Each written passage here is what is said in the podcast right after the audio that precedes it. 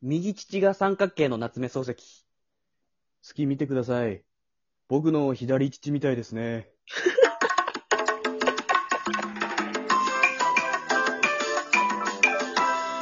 な、なんか、めちゃくちゃ気持ち悪 い。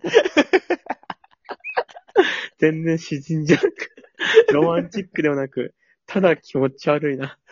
僕の左父って言わないとね、右が三角だ から。僕の父みたいですね、じゃあ。間違いだからね。あのあのさ、あ小学生の時さ、あ、うん。国語の教科書とかって結構好きだった大好き何冊も欲しかったもん、本当は。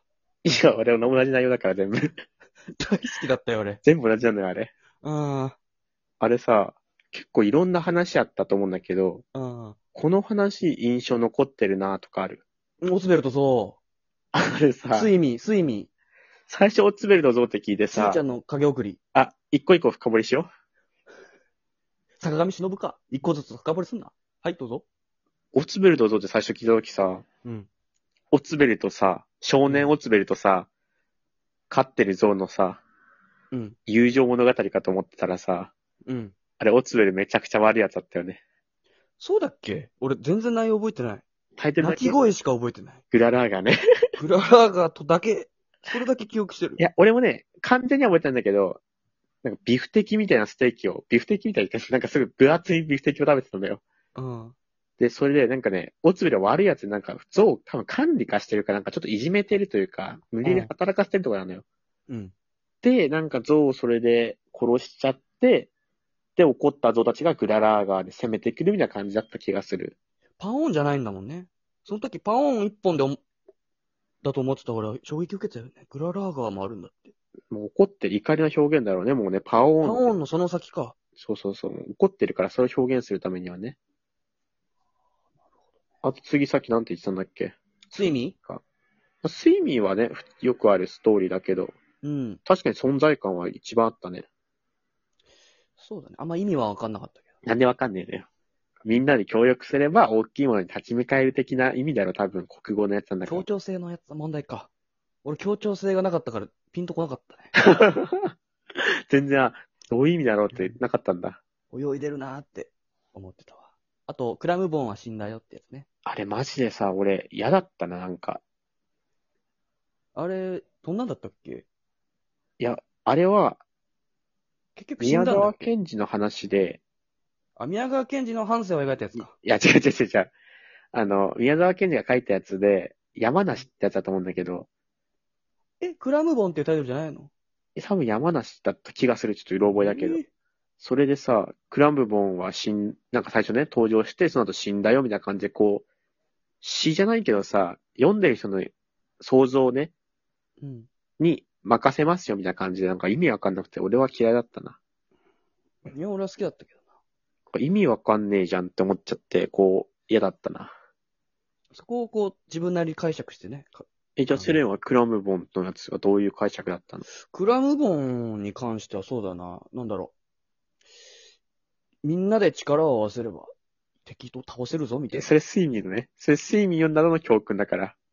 宮沢らしかっあ、理解してたんだ、宮沢の世界観。イーハトーブの世界観理解してたんじゃん、ちゃんと。た。俺もあれタイトルつけるとしたら山梨にしてる。って思ったね。 クラムボンのさ、内容だけ見てさ、タイトルどうしようかなって山梨つけれたうん、タイトル最初隠して読んで、何にしますかって俺多分山梨って答えてた。オツベルとゾウのストーリー読ん読んでもさ、オツベルとゾウとはつけないよね。 うん、ビフ的怒りグララーガーで。 そうなんだいや、タイトル下手だな。 誰が読むんだよ。でも、オツベルとゾウっていうタイトル忘れてたら、そうやって検索するんじゃない 怒りグララーがビューティキうんちょっと俺思い出せなくても適当に言っちゃったけ ど。いや、合ってる。順番違ったけど。そんなんいいんだよ。合あっとてるどって。、あとどういうのあったっけなちーちゃんの影送りとかなかったあれは結構印象残ったね。全然覚えてない。え、なんか、誰だっけな。大野くんが、じいちゃんのハゲ送りっていうしょうもね。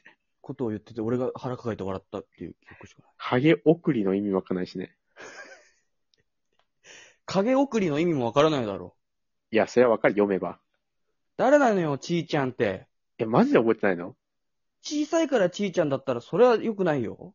いや、前半ね、前半で家族で影をね、こう見つめ続けて30秒見て太空を見上げると、影が上にね、見えるよっていうのがあんのよ。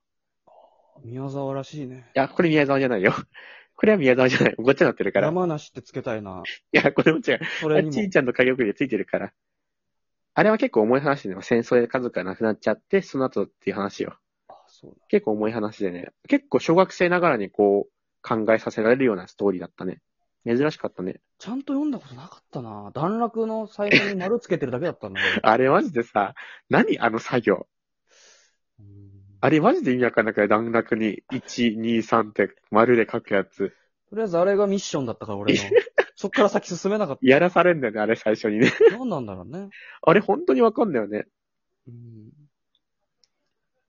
なんか他に、俺好きだったなーってやつはどれだっけなもちもちの木とかは覚えてるけどね、画風が結構独特で。全然覚えてない。えもちもちの木タイトル聞いてもわかんないわかんない。あの、なんか、うん。歌川広重みたいなやつかな。が描いた絵みたいなやつか歌川広な。重歌川描いたやつ広だの。重が絵を描いてるかどうかもわかんなくなってきたな。俺もね、それに関しては社会のやつで聞いたことあるから、事実多分違うんじゃないかな。なんかさ、あの独特な、なんだろう、歌舞伎みたいな、うんタッチの絵かな社会のやつだよね。だから、なんか、いいってなってるやつ、口もがっ。ちもちの木はちょっとハンガチックなやつなんだよ、ちょっと。口がウィーンってなってる絵のタッチのやつかな。